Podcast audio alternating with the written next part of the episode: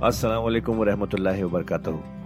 ख्वातीनो हज़रात, आपका कुरान की तफसीर में खैर मकदम है। अल्लाह ताला ने हमारे नबी पाक सल्लल्लाहु अलैहि वसल्लम के ज़रिए एक ऐसी नेमत, एक ऐसी गाइड अता की है, जो हमारी ज़िंदगी को अल्लाह की राह पर चलाने के लिए काफ़ी है।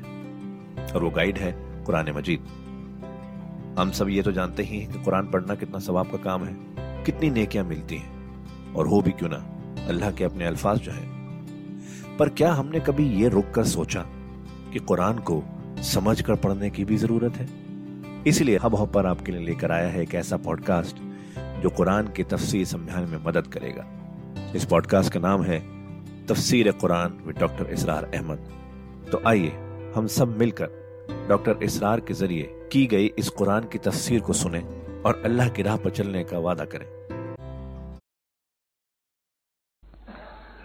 वकदाल का नूरी इब्राहिम मलकुत समावत वलर्द वलयकून अमिनल फलम्मा जन्न अलैल जब उन पर रात जो है उसने तारीकी कर दी रा कौकबा उन्होंने देखा एक चमकदार सितारे को काल हाजा रबी उन्होंने कहा यह मेरा रब है ये गोया के कहने क्या हाँ ये मेरा रब है अब ये सवालिया अंदाज भी हो सकता है विद साइन ऑफ़ एक्सक्लेमेशन हो सकता है कि लोगों को कहने के लिए कि ये रब है यह इंटरोगेशन का भी हो सकता है हाजा रबी फलम्मा आफरा काल जब वो डूब गया तो कहा, भाई, ये डूब जाने वाली शय तो फिर मैं तो पसंद नहीं कर सकता कि मैं उसको अपना खुदा मान लू।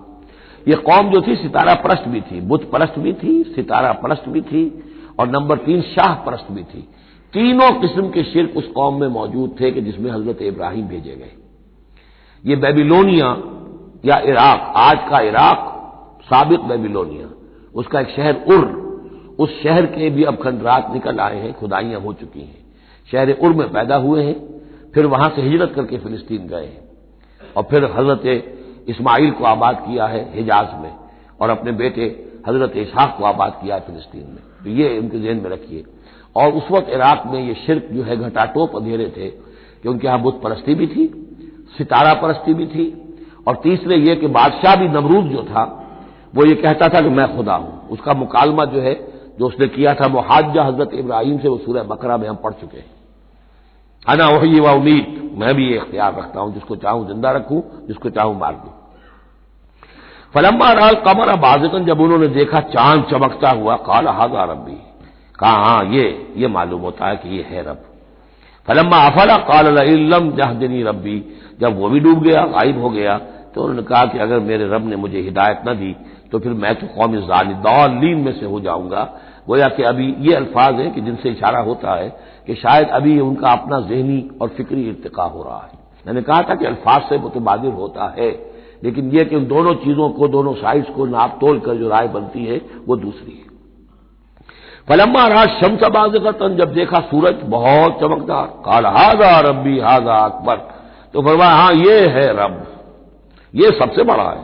फलम्मा अफलत जब वो भी डूब गया काला या कौम इन्नी बरी उम्मा तुशरिकू उन्होंने कहा है मेरी कौम के लोगों मैं तो बरी हूँ ऐलान बरात करता हूँ उन सबसे जिन्हें तुम शरीक ठहरा रहे हो इन्नी वजहत वजही अली फतल समावात वलर्द हनीफा मैंने तो अपना रुख कर दिया है अपना चेहरा जो है उधर कर लिया है उस हस्ती की तरफ़ जिसने आसमानों और ज़मीन को बनाया यकसू होकर वमा आना मिनल मुशरकिन और मैं मुशरकों में से नहीं वह हाजहू कौम अब इस पर महाजा किया उनसे उनकी कौम ने।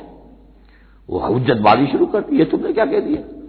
सारे देवियों की नफी कर दी, सारे सितारों की नफी कर दी, हर चीज़ की नफी कर दी। अब तुम पर मार पड़ेगी फला देवी की और फला सितारे की नवूसत जो है, उसका तुमने इनकार किया, तैयार हो जाओ, अब तुम्हारे ऊपर शामत आएगी। काला तुहाजूनी फिल्ला वक़द हदान। उन्होंने फरमाया, मुझसे मुहाजा कर रहे हजत बाजू कर रहे अल्लाह के बारे में, जबकि उसने तो मुझे हिदायत दे दी है। मुझे तो अल्लाह ने हिदायत दी है, वला खाफ मातुशरकून अभी और मुझे कोई खौफ नहीं उन हस्तियों का, जिन्हें तुम शरीक ठहरा रहे हो। मुझे कोई खौफ नहीं। अल्लाह यशा रबी शया।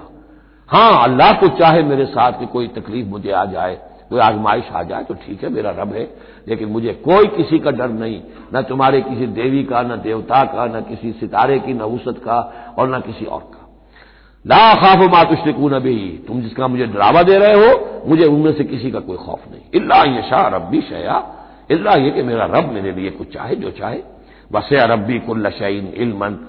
यकीन मेरा रब जो है, वो तो हर शय के, इल्म के एतबार से अहाता किए हुए है।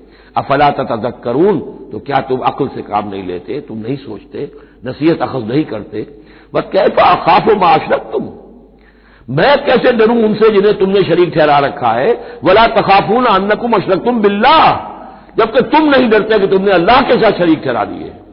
मालम यूनजिल बही अलैकुम सुल्ताना। और उन हस्तियों को शरीक ठहरा दिया है, जिनके लिए कि अल्लाह ने कोई सुल्तान, कोई सनद नहीं उतारी। हाँ अल्लाह ने अपनी किताबों में कोई सनद उतारी होती, अकल इंसानी में उसकी कोई बुनियाद होती तो कोई बात भी होती। न अक्ल में, न फितरत में, न किसी आसमानी किताब में, किसी मबूद के लिए कोई गुंजाइश नहीं है ही नहीं। वकैफ अखाफ मा अशक्तुम वला तखाफून अन्नकुम अशक्तुम बिल्ला मालम नजिल भी अलैकुम सुल्ताना। फ़ाइल फरीक़ैन अहक बिल अमन इन तुम तुम तालमून। तो अगर तुम इल्म रखते हो तो बताओ, दोनों फरीकैन में से, यानी एक मुवाहिद है, एक अल्लाह अल्लाह वाहिद पर ईमान रखता है। सारी कुवत उसके हाथ में सारा इकतदार उसका है। हर शय उसके कब्जे कुदरत में है।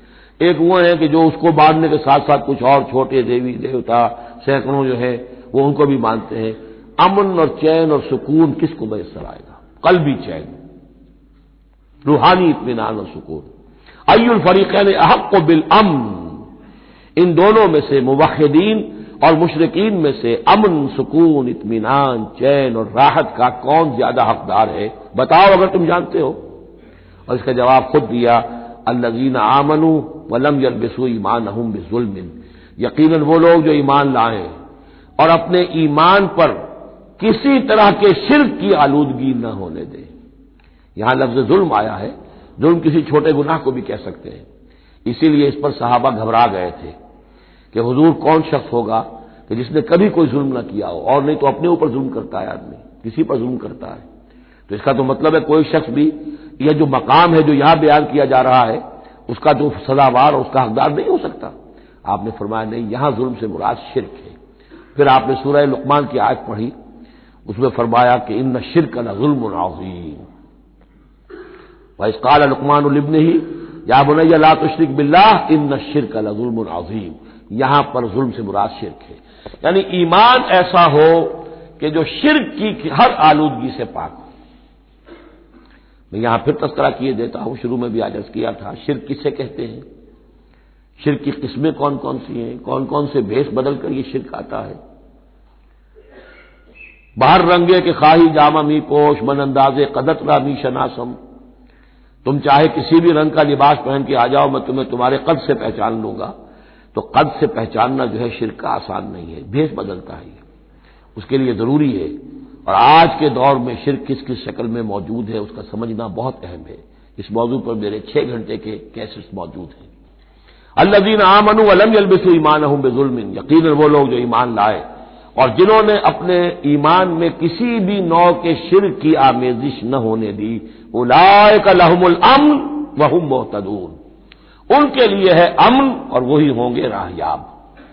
ये अमन और ईमान और इस्लाम और सलामती का जो आपस में ताल्लुक है, लफ्जी एतबार से, वो उस दुआ में बहुत नुमाया हो जाता है कि जो हुजूर हर नया जो चाँद देखते थे, हर महीने का जो दुआ मांगते थे।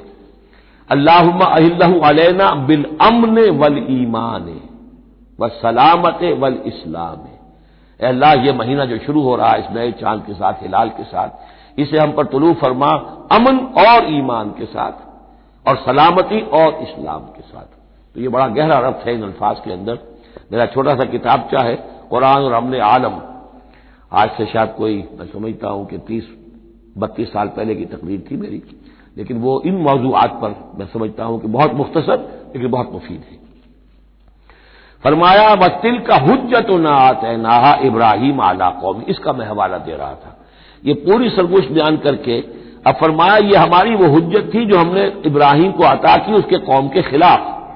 ये सारा मुहाजा हज़रत इब्राहिम अपनी कौम से कर रहे थे। बजाहिर इसको तौरिया कहते हैं। एक होता है झूठ बोलना, एक होता है तौरिया। तौरिया यह है कि आप कहें कोई बात ऐसी जो झूठ तो नहीं है, लेकिन जिससे सुनने वाला मुगालते में मुबतला हो जाए। मसलन, हज़रत शेखुल हिंद रहमत का वाक़ है, जिस जमाने में उनके वारंट निकले हुए थे और वो हरमैन शरीफैन में थे, मक्के मुकरमा में थे। वारंट निकला हुआ है और शरीफ हुसैन वाली मक्का जो है, उसके सिपाही ढूंढते फिर रहे हैं कि कहाँ है। मौलवी हिंदुस्तानी जो है, जो बागी है अंग्रेज़ों का, उसको पकड़ा जाए। अब ये एक जगह पर ये कहीं खड़े हुए थे तो एक शुरते ने आकर जो वहाँ का सिपाही था, पूछा इनके बारे में, महमूदुल हसन को जानते हो? कि यहाँ जानता हूँ। वो कहाँ है? महमूदुल हसन कहाँ है? थोड़ा सा दो कदम पीछे हटके अभी यहीं थे। झूठ तो नहीं बोला ना? दो कदम पीछे हटकर कहा, अभी यहीं थे। बिल्कुल सच बोला। उसने समझा, अभी यहीं थे, दौड़ा इधर, दौड़ गया अपने निकल गए। इसका नाम है तौरिया। ये झूठ भी नहीं है, लेकिन यह कि सुनने वाले को मुगालता भी हो गया।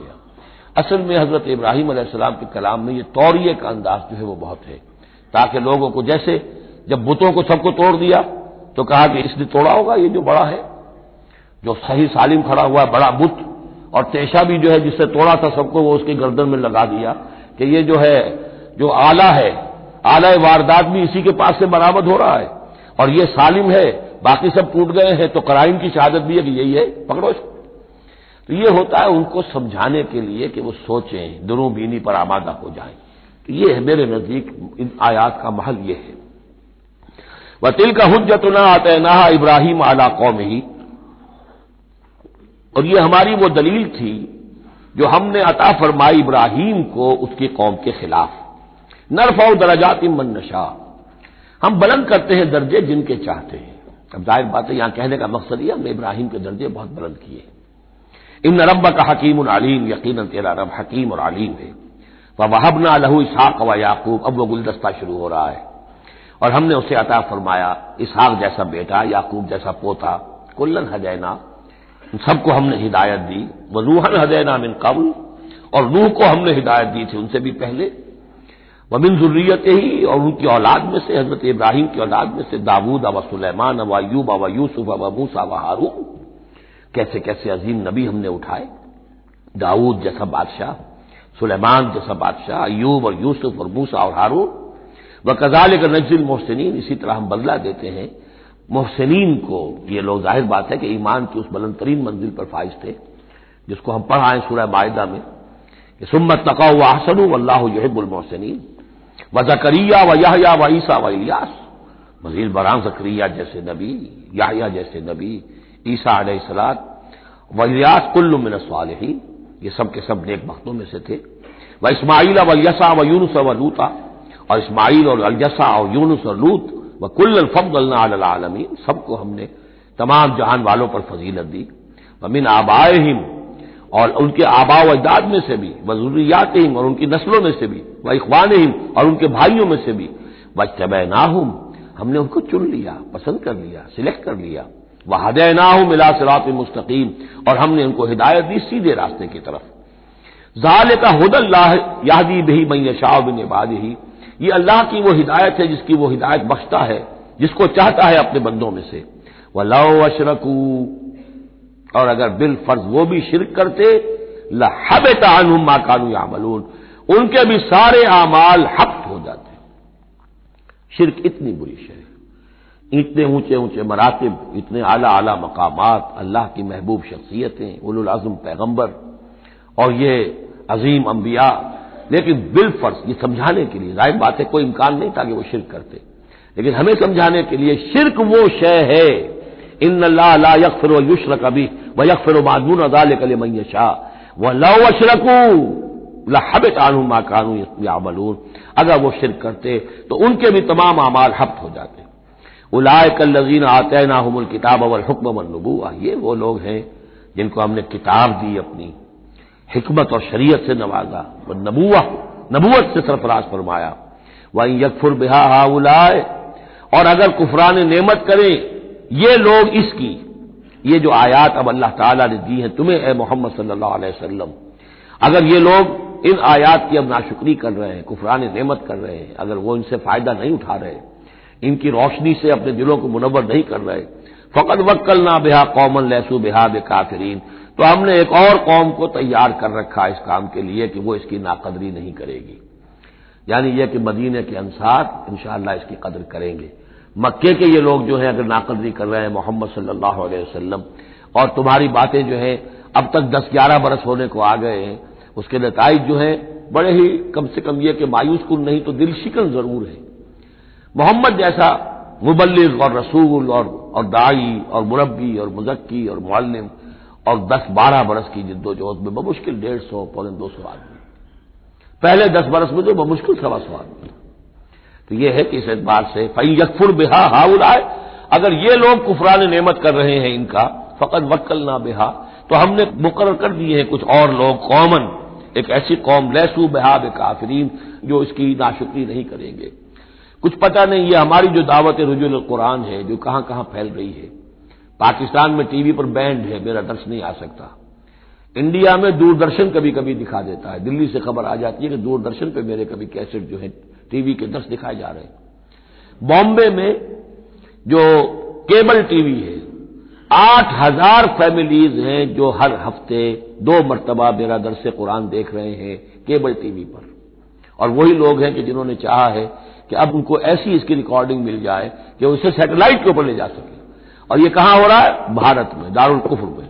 और पाकिस्तान में क्या हो रहा है? जो कुछ हो रहा है वो आपके सामने है।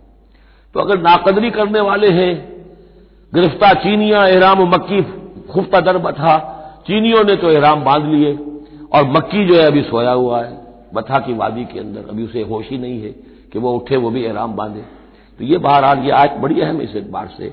आज के दौर में खास तौर पर यह है कि कोई मायूसी इंसान को होनी नहीं चाहिए। हमें तो पता भी नहीं है कि कहाँ कहाँ यह बात फैल रही है। मुमकिन ही नहीं है मुझे मालूम हो कि मेरे कैसेट कहाँ कहाँ पहुँच गए। वो तो जहाँ कहीं भी जाता हूँ, देखता हूँ, सुनता हूँ, कोई कहता है, मेरे पास तीन सौ कैसेट आपके हैं। कोई को मिलता है, मेरे पास इतने कैसेट आपके हैं, मैं सुनता हूँ। अब ये दावत फैल रही है। अब ये मैं नहीं कह सकता कि किस जगह पर ये जड़ पकड़े ज़मीन के अंदर और ये इनकलाबी दावत जो है कुरान की, वो वहाँ एक तनावर दरख्त बने, एक तहरीक ज़बरदस्त इनकलाबी उठे। फ़ैन यकफुर बेहा हा उलाए फ़कत वक्ल ना बेहा कौमन लहसू बेहा बे काफरीन अगर ये इसकी नाकदरी कर रहे हैं तो नबी आप आजुर्दा खातिर न हो हमने एक और कौम को तैयार कर लिया है कि वो इनकी इसकी नाकदरी नहीं करेंगे उलाय कल्लवीन हदल्लाह फब हुदा मुख्तल ये वो लोग हैं जिनको अल्लाह ने हिदायत दी थी ये सत्रह नाम जो ऊपर हमने पढ़े हैं फरमाया कि अल्लाह फरमा रहा है हमने इन्हें हिदायत दी थी फब हुदा मुख्तल तो आप भी उनकी हिदायत की पैरवी कीजिए। ये बहुत अहम नुकता है जो यहाँ पर नोट कर लेने का है कि जो भी सबका अंबिया के मामलात कहीं आए और उनकी नफी ना आए, वो चीज़ गोया कि हम मुसलमानों के लिए भी वो चीज़ जो है, वो इस काबिल है कि हम उसकी इतबा करें, उसकी पैरवी करें, उसको माने। चुनाचे इसी एतबार से ये रजम और कत्ल मुर्तद, ये दो सजाएँ जो हैं, ये हमारे यहाँ अहल सुन्नत ने और सब तमाम मुसलमानों ने ये ली है कि रजम की सजा कुरान में नहीं है। ये सबक शरीयत की सजा है, जिसको हजूर ने बरकरार रखा है। कत्ल मुर्तद का ज़िक्र भी कुरान मजीद में नहीं है। एक भी सबक उम्मत के अंदर सबक शरीयत की सजा है, जिसको बरकरार रखा गया है। जब तक किसी शय की नफी न हो जाए सबक जो भी शरीयत है, उसकी, उस वक्त तक यह है कि वो चीज़ भी लागू रहेगी। फरमाया उलाय कल नदीन हदल्लाह फबहुदा मुख्तलिफ़ सलकुम अजरन। और कह दीजिए कि मैं तुमसे इस पर किसी अजर का तालिब नहीं हूँ। मैंने तुमसे कोई मेहनताना कभी तलब नहीं किया, तुमसे कोई मुआवजा नहीं मांगा। इन हुआ इल्ला जिक्रा ये नहीं है, मगर तमाम जहान वालों के लिए याद दहानी है, नसीहत है। जो चाहे इससे कस्बे फैज करे, जो चाहे इससे नूर हासिल करे, जो चाहे इससे सही सिरात मुस्तकीम तक की रहनुमाई अखज कर ले ये तो अल्लाह ताला की तरफ़ से एक सदका जारिया है। इन हुआ इल्ला जिक्रालमीन याद दहानी और नसीहत है तमाम जान वालों के लिए। बारक वलकुम फिल कुरान अजीम। व नफ़ानी वैयाकुम बिलायात वसदिकिल हकीम। तो खातिन हजरात, ये था आज का एपिसोड। अभी तफसीर बाकी है। पूरी तफसीर सुनने के लिए अगला एपिसोड सुनना ना भूलें। ज़रूरी है कि हम कुरान को पूरी तरह से अच्छे से लफ्ज ब लफ्ज समझें। इसलिए अगले एपिसोड में आपका इंतज़ार है। सुनते रहिए ये पॉडकास्ट जिसका नाम है तफसीर कुरान विद डॉक्टर इसरार अहमद सिर्फ़ हब हॉपर पर।